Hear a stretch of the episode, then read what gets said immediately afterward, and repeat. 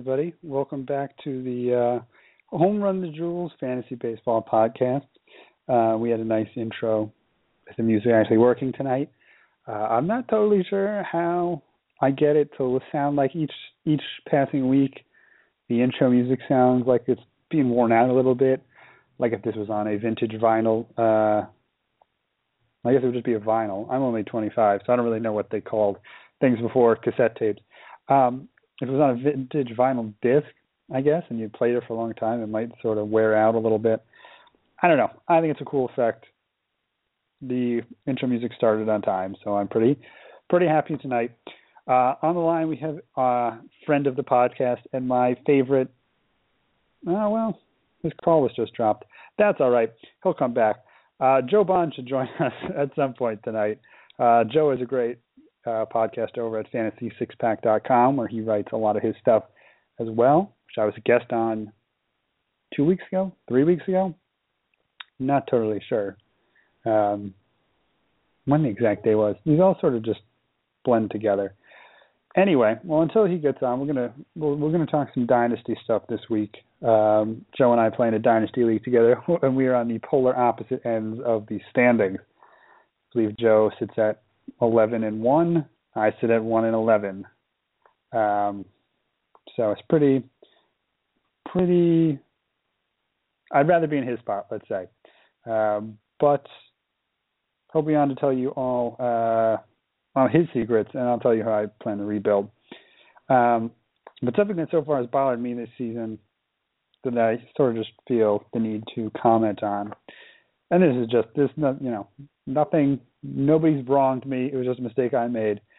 Uh, on draft day, um, I didn't take Corey Seager. I didn't take Carlos Correa or Buxton or who just got called up today. Oh, I'm I'm blanking on his name. Miguel Sano. I didn't take any of those guys. I took. Um, God, this sounds so stupid in retrospect. I took Francisco Lindor, um, thinking, you know what? I had Jose Ramirez as my middle infielder in a 15 team mixed league. And I was thinking, you know what? If if Jose Ramirez is good, I'm going to be set at middle and I can move, get somebody, get a different top prospect. Um, Jose Ramirez was very, very, like very bad. Like as bad as you possibly could be. Any, but they didn't send him down and they didn't call Lindor and I watched in the same time Lindor was in the minors. I watched Correa come up. Uh, I've watched Buxton come up. Now Sano's coming up, and these guys are all much better offensive talents than Lindor. Lindor has a lot of his value tied to his defense. Um, so I just want you guys to know: draft for talent. Don't draft for when you think they'll get called up. Uh, I mean, if you're drafting Lucas Giolito this year, he's not going to get called up probably at all. So maybe take, you know, Noah Syndergaard or uh, Lance McCullers but Francis, don't take Francisco Lindor over Carlos Correa in any league. It was bad play on my part. This is a redraft league, so it's not it's not dynasty format because I would have never ever done that. It was a dynasty format, but uh, you know teams get get wacky. They call up people at random times, and uh, I thought Lindor would be up first week of May instead of the like middle of June. Anyway, enough of my sob story. Joe Bond, I think we have back. Joe, did you is your internet working well enough to get you on? Yeah, man. I think I think I'm back. You hear me? Yes, I got you. Um, All right. You, you, I'm glad you can hear me. I'm using a different pair of headphones tonight, and uh, the first couple minutes were a little. I was worried that there was just silence. Um, so, Joe, I want to congratulate you on your uh, first place victory uh, through halfway through the Slugging Dynasty League. Good job.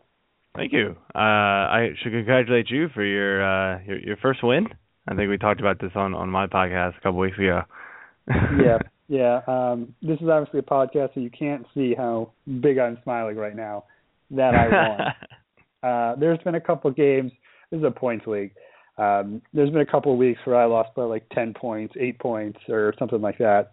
This week, I pulled it out. Uh, my team, not very good, but, um, you know, I'm building for next year.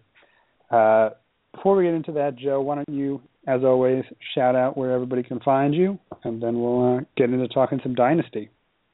Yeah, uh, you can find me uh, on fantasy six, at fantasy six pack on Twitter. Um, I have I'm the creator, I guess, the owner of fantasy6pack.net. I also write at so-called fantasy experts, uh, along with a couple other random sites here and there. But um, those are the two biggies right now.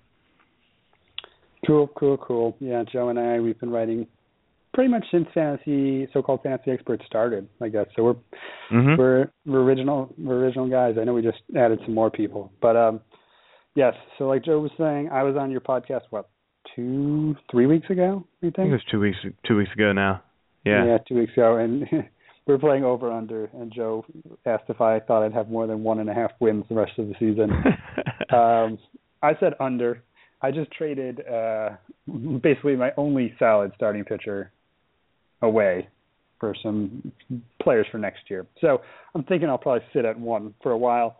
Uh, I know we have a amateur draft coming up in July. I, Chris said something about that. So I'm yes. pretty I'm pretty content to hold. Hopefully, worst record gets the first pick, and I'm pretty content to just hold on to uh, that first selection. But um, you on the other end at what 11 and one, I believe. Yes. Yeah, you said that so smugly. Um, what has been? I try not to, man. oh God, everything just sounds smug to, to when you're one and eleven. Um, I know there's been some quirks with the scoring, but uh, right off the bat, this was the first year dynasty league. What was sort of your thought process when you went to build your now juggernaut of a of a team? So, uh, kind of quirky with this whole league, really. Um, but I mean, with with dynasty, I went with if there was somebody that I thought was close in talent, I went with the younger player generally, um, which is why I ended up taking Nolan Arenado in the second round. I think I had the fourth or fifth pick. I can't remember off the top of my head now. It was something close to that. Um, but yeah, I had I had the fourth pick and Andrew McCutchen fell to me. So I went, you know, pretty standard, took McCutchen um with the fourth pick. Came all the way back around to me and I remember thinking to myself, you know, I kind of want somebody young but who's sort of proven already. I think Arenado had a pretty good season last year. So I decided to take him over some of the other third basemen who might be ranked ahead of him at that point and according to you know mock drafts and ADP and consensus rankings all over the place. Um, thinking he's young, I can keep him basically forever and that pick has propelled me to the top pretty much um, by itself in offense. And then the big thing that everybody has to remember about this league is, and this was a big discussion point early on in the year, was well during the draft actually was the the amount of innings that you were going to be allowed to pitch each week because the head-to-head points league and so I remember I remember looking at it and saying 300 guys, that's a lot of innings. It's basically going to be whoever has the most pitchers. Big lot of debate going back and forth, and I don't remember what your side of it was and which side you took, but I remember trying to get it reduced to like 75 or even 100 at most, thinking that's a lot of innings. I kind of what I did is I took what Yahoo and ESPN do for their season-long roto leagues with their innings limits and divided it by the number of weeks. And then I tacked on a little bit because people were complaining that they didn't want a limit at all. So I added even some innings, thinking 75 and 100 should be more than enough. I mean, even to hit that number of innings is a lot. Um, yeah, that's probably. I forget.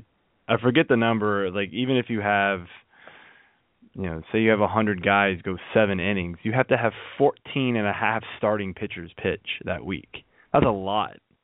Yeah. So that's a hundred innings. Seventy five is obviously somewhere around eleven or twelve starters, and I felt like that was way more way more fair. And that's seven innings. Not all your starters go seven innings. Some of them go four, some of them go five, you know. So I thought it would have been a lot more competitive and a lot more fair and even if we had lowered the inning count, but everybody kind of complained, and uh, like most of the league, and the consensus ended up being that we're going to keep it at 300. So I went, you know what? Screw this. I went all pitching. I drafted 27 starting pitchers. Yeah, uh, I was out of 40. I am, I, I am looking to rebuild. Um, and I was just going down the top pitchers list. I'm like, okay, you know, maybe I could trade for this guy, maybe that guy. Who has him? Oh, Joe. Okay, oh, yeah. Joe has that guy too. Oh, he is. All right. Okay, I got to find somebody else. Um, my and this again, like I said at the beginning of the show, I'm fault on my part about drafting Lindor over. I went for, you know, drafting when I thought somebody get called up instead of overall skill. Um, I just assumed this was going to be you, you made moves on Sunday, uh, so you you couldn't be shuffling in 27 starting pitchers through a week. Um, and I was like, you know what? If you make it 300 innings, but you can only put in seven pitchers, like it doesn't doesn't matter to me. Um, right. I don't know when they said it was going to be daily moves, but uh, you know, I probably I don't know if that would have helped too much because I I was pretty pretty happy with my pitching going into the year, um, and then I've had quite Marcus Stroman's ACL injury happened like three days after I drafted him. And yeah, I remember we almost traded. You almost gave me Stroman in a trade, and I backed out at the last second or something, or you did. I forget who. But uh, yeah, I remember. I remember talking about him. But at least it's not an elbow or something. But still, like that's just been the the uh the story of my season. But yeah, I think looking at the um obviously the league rules are huge and or league scoring rules are huge and how you draft. Um like I have probably the best offense in the league. Uh I have Goldschmidt, I have Posey, Kyle Seager's been great for me. Um and that's even without Corey Dickerson, but I just don't have the pitching to keep up with you guys. Right. So that that's been a problem. But um this is a dynasty league. Did you you take any prospects, any AAA guys, or were you just sticking sticking with? I'm taking every you know major league pitcher I can get my hands on, who probably or hopefully, you know, we're looking for young guys. But were you drafting any Double A guys? Were you stashing? I don't know, Corey Seager or something. I actually did not grab any of them, and you know what? That wasn't on purpose. It's not like I didn't go after any young players. I, I did get Mookie Betts, and I did get Joc Pederson. Um, obviously, Nolan Arenado is still a young guy, and so I did grab some young talent, and especially I grabbed young pitchers. Uh, I got Degrom, I've got Gray, I've got you know I've got some young Danny Salazar. I've got these I've got these young, good pitchers, but instead of me grabbing guys who I didn't even know if they were ever going to get called up this year, I wanted to make sure that I was going to have guys that were going to play this year as my young, you know, prospect type of guys. I, I don't know if you can consider Degrom a prospect. I mean, he won National League Rookie of the Year last year, but yeah, I mean, it, those so those that's that's kind of what I went. I went with guys that you know what, I want to be competitive every year. Why am I going to wait for an unknown when I can get a a younger a young guy who's going to be a keeper worthy player for a very long time and have him pitch for me right now as well. But some of the prospects in this league were going at an incredible rate early. It was kind of crazy. So yeah. I wasn't. It's not like I intentionally avoided them. It's just I wasn't ready to take them when they were going. Yeah, the value probably wasn't there, and I think that might just be, uh, or it might have been a factor of this is the first year of a dynasty league, so mm-hmm. so every prospect was available. Like you could get, I think Correa went like really early. So did Buxton. Went round nine. I'm actually looking at it right now. Buxton went round seven. Like I grabbed a couple outfielder prospects late in the draft. My team is now like half prospects or half minor league guys, just because I need you know to look forward to next year. But I agree. I thought going heavy on prospects was not the best option when there are still young guys out there like uh, a Marcell Ozuna or some of these outfielders who are 25. Like they're going to play until they're at least 32 unless they have like terrible, terrible injuries. Right. Well, I mean, consider this: Byron, you know, Buxton went in round seven. I got Joc I Pederson in round nine. Who would you rather have right now? Well, yeah, definitely Joc. Uh, Buxton did not look great in his uh, first go around, but still, like he he probably won't be this good until halfway through next year. Will be the first time I'll probably think about Buxton as a real, really top of the line fantasy player at least. Um, I saw Buxton got traded for. That's another thing that was interesting. But a lot of people have been swapping uh, prospects. Buxton got swapped for Matz and um, Corey Seager, which I thought was an interesting deal. And then I Was- couldn't get couldn't get the whole deal? Matz. Yeah, it was the whole deal. And then I wanted to Hmm. some and then whoever has Matz now wanted Corey Dickerson from me, so I wanted Matz back, and he, he didn't want to he didn't want to pull the trigger. Um, but that sort of leads me into my next thing, and you're obviously in first place, and you're sitting pretty, you're sitting very pretty. Um, say you're in second or third. How do you? How would you go about trying to acquire, you know, that that win now piece? Um, are you do you do that in other leagues? Are you trading away uh, some youth for? I don't know. If you needed power, trading away some of that young pitching you have. Um. So in this league, I don't really have the luxury of doing that because, like I said, I didn't draft any youth that's maybe not playing right now. All of my players are playing, so I don't want to give them up. Hmm. Um. So, but in other leagues, I have done this. So, um, last year, so I'm in I'm in a keeper league where we only keep four players every year, but uh, one of the teams was pretty much out of it, trying to build for next year. I needed I needed another outfielder. I had Cargo kind of struggling slash hurt at the end of last year, and I was like, "Here, I'll give you Cargo if you give me Michael Brantley." Thinking Brantley was on fire toward the end of last year. He, you know, at that point, we didn't know Cargo was going to be, you know, dealing with more injuries in the off season. Although we probably should have guessed it. Yeah. And so he took it thinking he'd keep Cargo over Brantley. Um I think he ended up doing it. But so that like that's the kind of thing where yeah, you know, if if you're willing to give up some of your like it I guess if I wasn't in, you know, if I wasn't in contention, you know, I might be willing to give up like a Brian McCann who's an older guy but performing right now, maybe for some young talent who is probably going to play next year, type of thing, and just build build pieces um, that I'm going to be able to keep and hang on to. Um, you know, maybe take the Buxton who's now hurt. You don't care. You're not in contention. Yeah. No. Um, that guy is in contention. Has Buxton. He's hurt, sitting on his IR. Wasn't really performing anyway while he was playing can probably give him up. You know, and that and that's the that's the tr- and but that's trouble, you know, or the kind of that that fine line to walk when you're the other owner too. Like, do you give up your future for now? And I, you know, baseball teams do the same thing. Do you give up your future for now? And a lot of a lot of teams do, and every team but one it works for every year. So it's it's always a risk.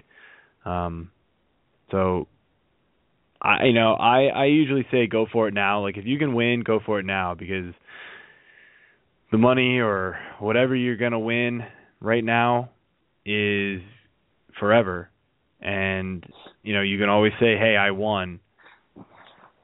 Yeah. The that's sort of in my well, not in our league because I am so far of it, but um, and I sort of took your approach. I had Jason Hammel, who's been pitching way over his head, in my opinion. I was trying to sell him off to anybody I could. I'm like, Jason Hammel was never going to be this good again. I got Drew Smyly and Luis Severino. Mhm. And okay, that should be at least one starting pitcher next year. Best case would be two. Worst case, you know, still probably one. Um, but I feel like people hold on to their prospects more more tightly than they should. And you know what? Like Carlos Correa is great, and so is Buxton, and so are these guys at the top ten in all these lists. But two years ago, there was a whole different top ten list, and Correa Exactly. was probably and Correa is probably 125. And then when when these like half like 40 people have already got called up, so if somebody like I think MLB.com or Baseball Prospectus does a, a July prospect list, like guys who were like number 50 when the season started are going to be like number eight, and people are going to freak out over these guys just because they're ranked number eight. Oh yeah, they know absolutely nothing about them. I mean, look at guys. You know, a good, probably a good example of this is Andrew Heaney. I mean, he he's come up two or three times. Right now, he's actually done pretty good. But you know, how many times has he come up and just been miserable? Bad. You know, Uh, he even had like a five something ERA in the minors before the Angels finally called him up. I'm actually really shocked they did, but um, Yeah, it's a lot of it. I think is name recognition, and that if you are rebuilding, like I am, uh, I think a lot of it, and sort of deciding when to maybe, or not rebuilding, I should say, if you're going for it, is what I was thinking.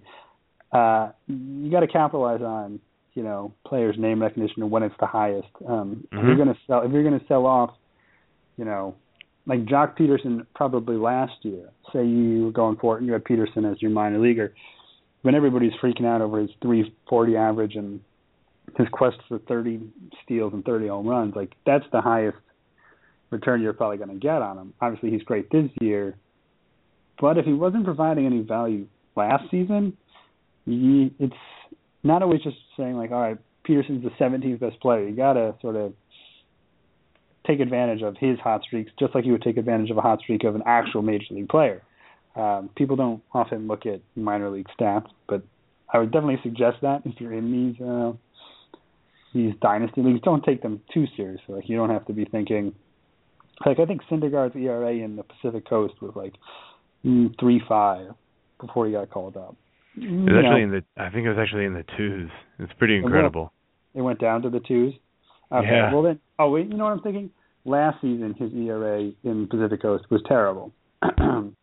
um, what's even more incredible is Mathis was like in the ones, but that's off topic. Um, actually, if you were trying to go for it this year, selling off Matz four weeks ago, that might have been another sort of example of that. Um, it's not just about how highly they're ranked by people because nobody knows. If people knew exactly how good all these guys would be, like this would be so much easier and less stressful, and it'd be Uh, boring. it would be boring. It would be very boring. Um, You know, like I'm looking at your team, like you know, one of the guys I'm talking about, like selling your older guys that are performing. You know, Victor Martinez came back from the DL, and he's been he's been pretty good since then. Like now's your chance to sell off Victor Martinez, get a young Oh. bat oh, for somebody me, who's not performing. I've been trying to sell Vic Demar for a little while. Um, we'll see if I can move that. And I have so many. I have three catchers too. yes, uh, you do. just because people are dropping like like oh somebody dropped Yadi Mol- Molina. I'm like oh you know what come come join me in the basement Yadi. We'll we'll try this again next year. Um, but I do have a young core, and when you go into a rebuild like I'm going to, I think something you have to take into account also is can you just sort of flip the switch and compete next year? And I think I can compete next year if I get a few of these pitchers back maybe draft a few pitchers when we have whatever sort of draft we have, um, and maybe get a few guys called up. If my whole team was like Victor Martinez's up and down the offense, then I'd just be selling off every piece. But I don't have to sell Corey Dickerson right now because he's only 27. I don't have to sell um, Marcell Ozuna. I don't have to sell some of these guys, which I'm in another league with people I work with during the day, and they're selling off guys left and right that I'm trying to just you know pick up happily because they they could be a good team next year, but they're moving semi young guys. Like 27 is not that old. Um, like I literally did just see Corey Dickerson get traded for oh I don't remember maybe Eduardo Rodriguez or somebody in that sort of prospect range. If he's still got a chance next year, I wouldn't you know you don't have to sell off everything.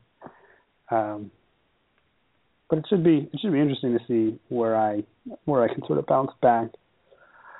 But I guess my my my question with your team is you have a lot of minor league players, but are these minor league players going to be playing next year even? Like that's Well, the actually- thing. So I'm I'm glad you asked this because I don't think a lot of them will be. I don't think Renfroe will be. Margot probably not. Manuel Margot of the Red Sox. Um, probably even not Neil Tapia unless something happens to Cargo. My thought process when I realized my team was sort of bottoming out was people like prospects in this league. I've seen that. Um, like I said before, prospects shoot up rankings all the time from season to season. Uh, and I think my team should be pretty solid next year, but not great. Uh, my original plan, I don't know if I should tell you this since you're a competitor, but Joe, I'm letting you in on a, on a secret here. I was just sort of hoarding people, hoping, all right, next year, Margot jumps from 87th prospect to 11th or something like that. Frazier goes from 85 to 15, and I can package these guys and then buy major league players with them from guys like me next year are at the bottom. That's exactly uh, what I was going to say. I don't have, do. there's not a lot of great guys on the waiver wire who are actually in the majors right now. Like, I think the best player on our free agent list is Zach Cozart or Mark Canha, Stephen Drew. Like, I don't want to keep these guys on my team and then hold them for next year because they're yeah. probably not going to be very good. So I can keep a Manuel Margot who's rising up the ranks really fast. I can keep these guys.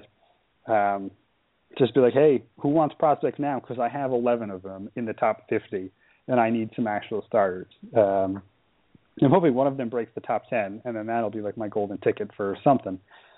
But yeah, I, I realize not a lot out there for me to fill out my roster with. Might as well invest in guys whose stock is actually going to go up. Like I could pick up Nick Ahmed, but he's not going to get much better. Mm-hmm. Um, so that that was my thought process. You think that might pay off for me, or? Uh... I absolutely think it will. Um, in fact, that's that's what I would have suggested. If if I was taking over your team, that's exactly what I would do with this league. Is just hoard as many top prospects as you possibly can and trade them during drafts or during the off season even. You know, as soon as that list comes out and you got somebody in the top ten, be like, hey, got this guy. He's gonna be he's gonna be something. Why don't, why don't you give me that uh you know that guy who's 28, 30 years old. You know, those guys are still if they're good baseball players, they're still gonna play for three, four, five, six, seven years. Some of them. So in this kind of league, it's still valuable. I mean, yeah, I think I definitely think that's what I'm going to try to go for this. Um, and I really do think people sort of undervalue like a 28 year old or a 29 year old in dynasty league, especially in, in startups. Like I saw, like I think that's why I took Victor Martinez was just because he was sliding down the board. I'm like he like he might not play three more years. If he plays well, he got hurt a lot this year. But if he plays this year, next year, like like how he was playing the last year and a half, that's a great pick. Um, and you reload after that. You don't always have to think be like five years down the road on every every decision. Um, but yeah, I definitely think my guys can shoot up the ranks. And nobody remembers who was the top prospects last year. Like uh, Javier Baez was four last year, and people were freaking out uh, over how good he could be and he's been sort of middling in the minors. He was terrible last year, besides the five pitchers he hit home runs on or whatever when he was in the majors.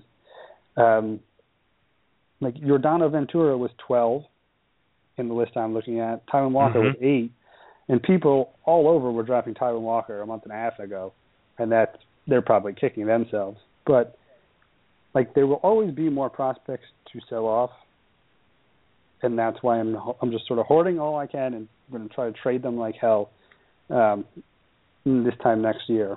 Like Jesus Montero was the third ranked prospect in 2011, followed very closely by Domonic Brown of the Phillies. So yeah, these God. guys don't always work out, and I mean that's why, and I feel like that's where I won the draft, or you know, or at least was one of the winners of the draft, because in the beginning I took the core of the team. Although I still tried to stay young. Like I said, I gave the advantage to the younger player if there was a close call. So, you know, I took McCutchen, Arenado, Sale. I even took Ian Kinsler in the fifth round. I mean, Ian Kinsler's not having the best year, but Ian Kinsler in the fifth round, that's kind of silly. Um, when you think about where he was normally being drafted, it was just these prospects were going ahead of people so much in this league. And then, but you know, you keep going down, and I got like my core team, and then I thought, okay, I have a lot of young guys. All of these other core players I have on my team right now, Brian McCann, old, but who cares? He's a stud. Mike Napoli, yeah, not having the best year, but in a points league, he's perfectly fine. Mark Teixeira, that one was gold. Yeah, that you one know, like really. some of these really guys that Bartolo Colon was like one of my last ten picks in a forty team in a forty man uh draft. All right. Well, um, you, you cannot tell me you thought Bartolo Colon would start off as well as he did. No, I didn't think he was going to start off as well as this. Of course not. But I mean, Okay, I just wanted to make the sure you weren't with the calling thirtieth pick in a in a in a draft with fourteen teams, I mean, people were drafting guys who were in single A over Bartolo Colon because of potential. To where I'm going, Bartolo Colon's going to help me right now. That guy is probably not going to be kept next year because we only get to keep 25 players. You're really going to keep a guy that's in single A, maybe double A by next year? Probably not. We can only keep 25 players. I thought it was like 30. I'm gonna have to re rethink some things. Um, but yeah, the potential, and I, I've said this a few times on this podcast, and really, it's it's all Mike Trout and Bryce Harper's fault that uh, people think, oh, if I have the number four, if I have Byron Buxton, if I have, I think people were thinking this with Javier Baez last year, they're to come up, they're to just, it's to be like they're playing in Double A. They're going to hit 25 home runs. They're going to steal 40 bases. Um, and that really doesn't happen that often. Obviously, Harper and Trout are probably anomalies, but um, it, it's just sometimes you got to take the safe pick in dynasty leagues because you're holding on to these guys forever. If you want to win this season, you're going to need people who are actually at their peaks and who can hit curveballs and you know who've adjusted to major league um, major league pitching and just the life of being a major leaguer. Um, well, I have Marlon Byrd. I'll drop him. Anthony Gose. All right. I'm not too worried. I've got people to drop. Don't worry, uh, fans of the podcast. Next year when we talk about this, my team's gonna be good. Uh, we'll have to have a a prospect list edition of this where we just go through how many top prospects I now have in the top 50. So I'm, I'm Uh, curious though. What are your thoughts about this? So I know that since the league has started, there have been there was like a random message board, like oh maybe next year we should we should revamp the rules about the pitching limit. So I think before our amateur draft, we should figure those rules out. Because Yeah. otherwise, it's going to be all pitching being taken, and as it should. Well, Um, the, the only thing is there's not a lot of great pitching coming in from the college ranks. Um, it's mostly shortstops, but um, yeah, I think it would definitely because I'm I have if I have the presumed first pick, uh, it would make sense for me to take a pitcher. But if you know we're revamping these rules and I can get by with my 11 starting pitchers instead of needing 27, I probably Exactly. wouldn't. I probably wouldn't go that way. I'm interested in what you think since your team obviously uh, has taken advantage of the rules the best. Um, what if we go down to 75 innings a week or whatever? Are you cool with that since you're you're set up to dominate in the current point system? I actually would not mind it one bit at all because honestly, like my back end starters aren't really anything that I care about. I mean, uh, you know, Roenis Elias, he's been okay. Yeah, I don't know. I've got a I've got a stud. You know, I've got a core group of you know Archer and Degrom and Gray and and those guys. Clearly keeping them, but you know Tillman can get tossed aside. Charlie Morton can get tossed aside. You know all these guys. Otherwise, honestly, I mean I can't. I wouldn't keep all 25 of my pitchers anyway because I'm clearly keeping Arenado. I'm clearly keeping guys like Mookie Betts and Joc Pederson. So you know those guys are just you know clear. I have to keep them Yeah. to balance out my team. Um, you know McCutchen, even though he's older, I'm keeping McCutchen. You know yeah, I think, guys I like think that. You keep McCutchen. I think that's a smart. I Yeah. think that's a safe move, Joe. I'm probably even going to keep Cano. You know, if he shows any signs of life and he's and he's been playing better since I traded for him, uh, I'll probably keep Cano. I don't really have the second baseman otherwise.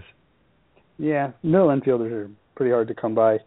Um, I, don't I traded Kolten Wong. That hurt. Yeah, Colton has been real good this year. Um, Uh, I got I Cole really- Hamels out of it, so I was okay. Well, yeah, that's all. And all you need in this league is pitching. But I really didn't right. see the power. I didn't see the power from Kolten Wong um, coming through. Uh, hold on one second. I don't even know uh, if he really has hit for a ton of power, but he's been he's been well, good. Early in the season, when I was kicking myself for not trading or drafting Kolten Wong in most leagues, I was like, "Oh, god damn it! He's hitting home runs now too. Like this sucks." Yeah. Uh, uh, he's he has hit nine so far, but uh, I'm so, I'm sorry to get off topic, but uh, I believe what's Carlos Carrasco just lost a perfect game with four outs left in the uh, game, so that was sad for everybody um, watching, and I have him on most of my teams, so I was hoping for that that perfect game point. But yeah, Kolten Wong was probably a tough one to trade. Um, when we were looking at the draft picks we had there, or going through, I took uh, Corey Dickerson before Chris Sale. I think you have Chris Sale too, don't you? Mm-hmm. Yeah. Oh, yeah, God. took advantage of everybody being afraid of that uh that injury. Yeah, mm, I was just really a fan of Corey Dickerson. I'm like, this guy's going to be awesome, and probably this plantar fasciitis is, you know, tempered how happy I was when I drafted him. Uh, but stuff like that, I probably made a few mistakes drafting. But anyway. I mean, uh, my draft wasn't perfect by any means. I did draft Austin Jackson. hey, I'm playing Austin Jackson, so shut up, Joe. He's my you have him now? Did he's you my fourth him up? outfielder. Yeah, he's my fourth outfielder. It's, it's either sorry. him or it's either him or Angel Pagan. It's you know what? It's, I'm the 76ers of our slugging for Jude Dynasty League. I'm just going for bad. Um, but moving forward with this this league and these probably pick up somebody else. Unless he's Okay. played unless he's playing better. I actually haven't been following him, but he started out completely awful. So I got rid of him. He's averaging a solid one point. He's, he's, he gets more points per game in our league than Marcell Ozuna does. So um, he's going to keep starting for me. Um, but you know, we'll sort of wrap this up because we don't have a ton to talk about with our league that we haven't already touched on. Right. But um, going into next season, do you think you- you're still going to shy away from prospects and just keep going major leaguers? Yeah, I mean, it's going to be I mean, honestly, I kind of think that that's all that's going to be available for the most part is major leaguers because everybody's prospect happy. But yeah, I mean, you know, I'll, I'll still as long as I've got a young core group that I'm happy with that I can continue forward with, um, I'll still I'll just draft productive players to surround them with. Um, just guys that are kind of like what you know normal major league baseball teams do. They have a young good core and then you have your veterans who just kind of balance it out nice and evenly and and just be productive for you.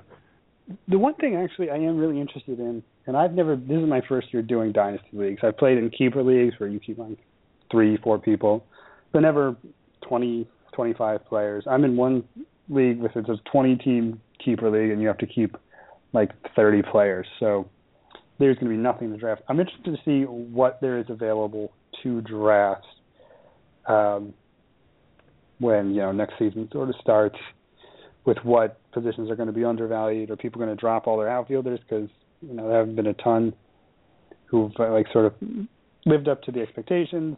Are people going to get rid of their middle infielders? So I think that's going to be pretty interesting, seeing how you know which which people are valued by which managers. Um, Yeah, there have- there definitely are going to be a couple gems out there just because there's going to be teams that are are going to have too many players to keep. Um and they're just not, you know, or they're going to value a young guy over somebody who's like 31, 32 on the down and on the downside of his career. You know, those are the types of players that you just go after. Yeah, I definitely when I when the season started, I really thought like, oh, once this draft happens next year, there's going to be nobody. I'm going to be drafting between the Austin Jacksons and Marlon Byrds of the world. Um, but I vastly overestimated how many, you know, like where the talent was out. And I've only looked at my team for most of the season, obviously. And I think I've definitely underestimated who who I'll be able to get um, and who I can replace. So that gives me some hope. Um, but I don't know. I don't know how this how these next couple seasons are going to play out for me. Um, but Joe, you think you're going to be able to take the uh, take the crown in slugging, or don't, or maybe actually don't even answer because the only things I've ever talked about on this podcast, I've totally jinxed. Uh, I don't know if I was on it with you when I said I thought Zack Greinke could win the Cy Young, and I don't think he's won. Well, he won two days ago, and that's the first time he's won since I said that in like April. so don't don't jinx yourself on my podcast because it's uh, it's cursed. But um, why don't you just give me one guy? If you were sort of a mid, a 500 team in dynasty, in a dynasty league, who you may want to trade, like a one pitcher and one hitter you may want to trade for. I know that's kind of hard based on a, you know, what a team may need, but who do you think you'd go after? Hmm, that's a good question. So like a 500 team. Um, so say you're you're six and five or seven and six, and you're like, okay, my team well, first you're seven and six, and you're in eighth place out of 15 teams or something like that. You're right in the middle of the pack. Are you a trying to sell off young to go for the top of the league, or you be selling off your proven older guys and trying to look at next season? In a head-to-head league, I'm still going for it. Um, I have been in many, many head-to-head leagues where anything can happen in the playoffs. Anything. I got beat, no joke, by um, the Flying Hawaiian, Shane Victorino. Two years ago, I was the best team in one of my head-to-head leagues. Got to the playoffs, played a team. He had like zero offense that year, so I thought this is no problem. All I gotta do is beat him in the, five bidding categories, which is like piece of cake, and then beat him in one. Actually, I was the best team, so I had the the higher seed. I won the tiebreaker if I won five out of ten categories. Shane Victorino hit, no joke, one third of his total season stats in the two weeks that our playoff se- series was going on. That's he terrible. hit like six home runs, 15 RBI, four stolen bases like the entire two weeks against me, and I'm not exaggerating those numbers at all. Um, and I forever hate Shane Victorino because everybody, everybody has that player. Um, I here's my best head-to-head story. I actually managed to squeak out this victory because the team I was playing was not that great, and I, similar to you, thought, okay, I'm the two seed, he's the seven seed, I can blow past this. But this was the year Troy Tulowitzki hit like 14 home runs in like two weeks or something. Like he had hit more home runs in two weeks than anybody besides Babe Ruth in like 1927.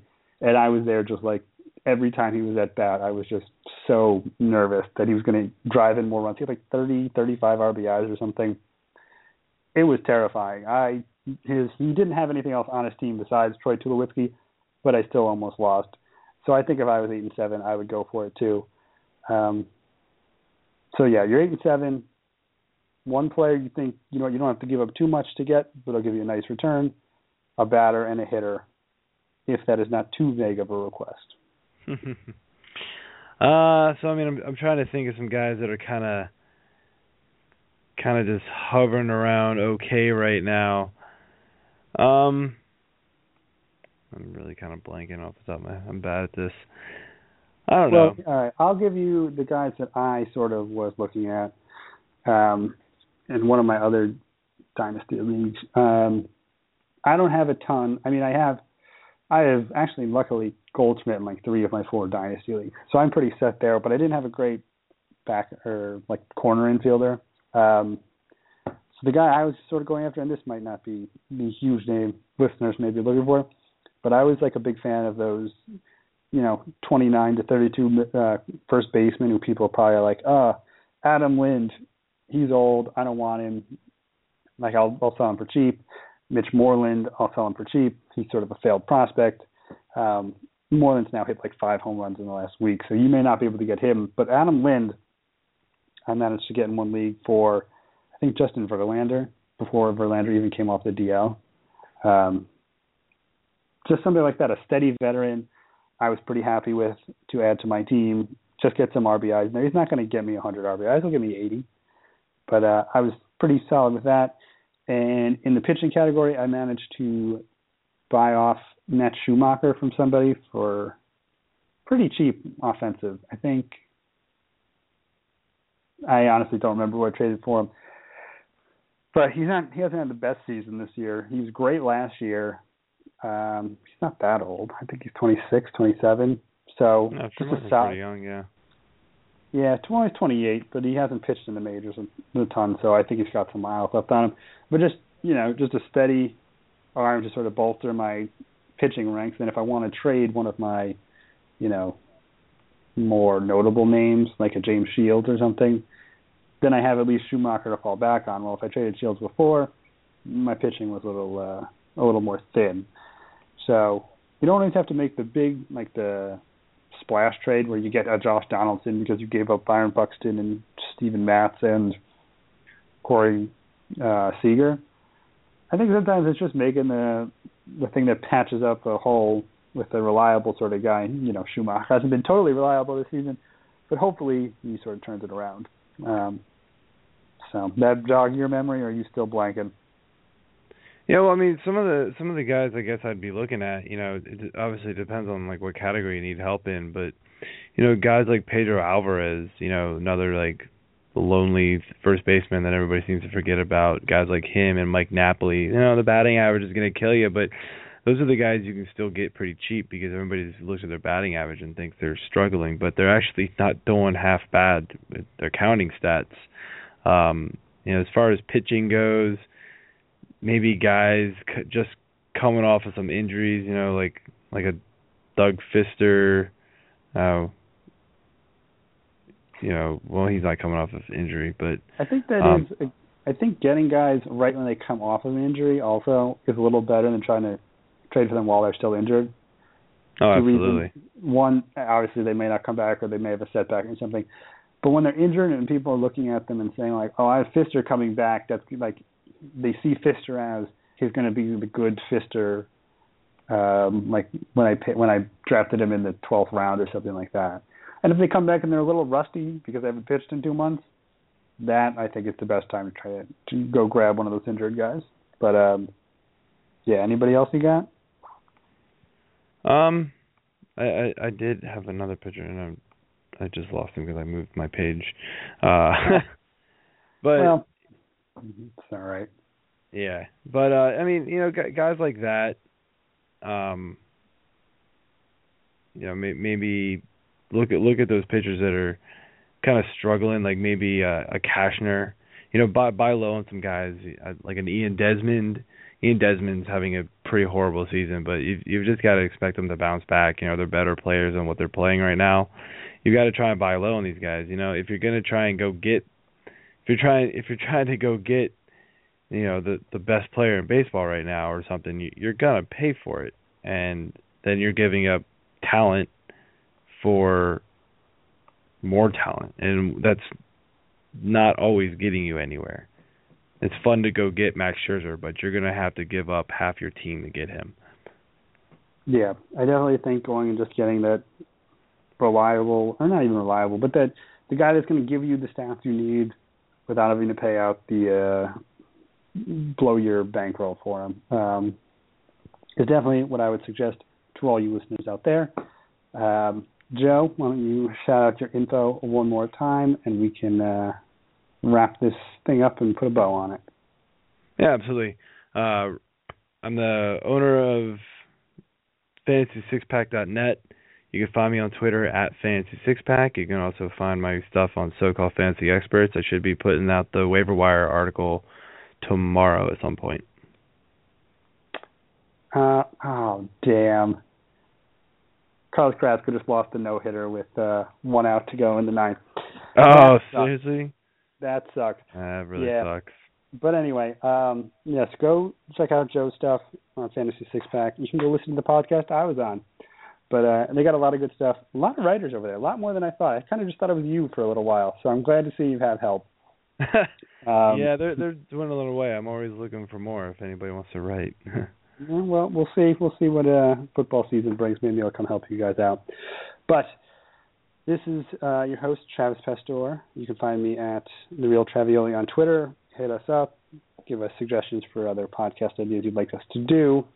If I could ever get Chris Myers on here to talk about this week, we could bring up the innings thing. Um, but anyway, we'll uh, we'll catch you guys later. Thanks for tuning in, Joe. I appreciate you making time, and uh, we shall see you. I don't know next week. Actually, no, not next week. I'll be on vacation. Week after that. Oh, I'm I'm coming on next week. You better be here. You're coming on next week. Okay, I'll I'll just be on a beach. Uh, hopefully, I get Wi-Fi out there. Um, I'll do it. I'll actually just call in off my phone. Hopefully, I get 3G. All right, this has been the Home Run the Jewels Fantasy Baseball Podcast, brought to you by so-called fantasy experts. Go read our stuff. Follow us on Twitter, and we will see you in the next week to two weeks. Um, see you later.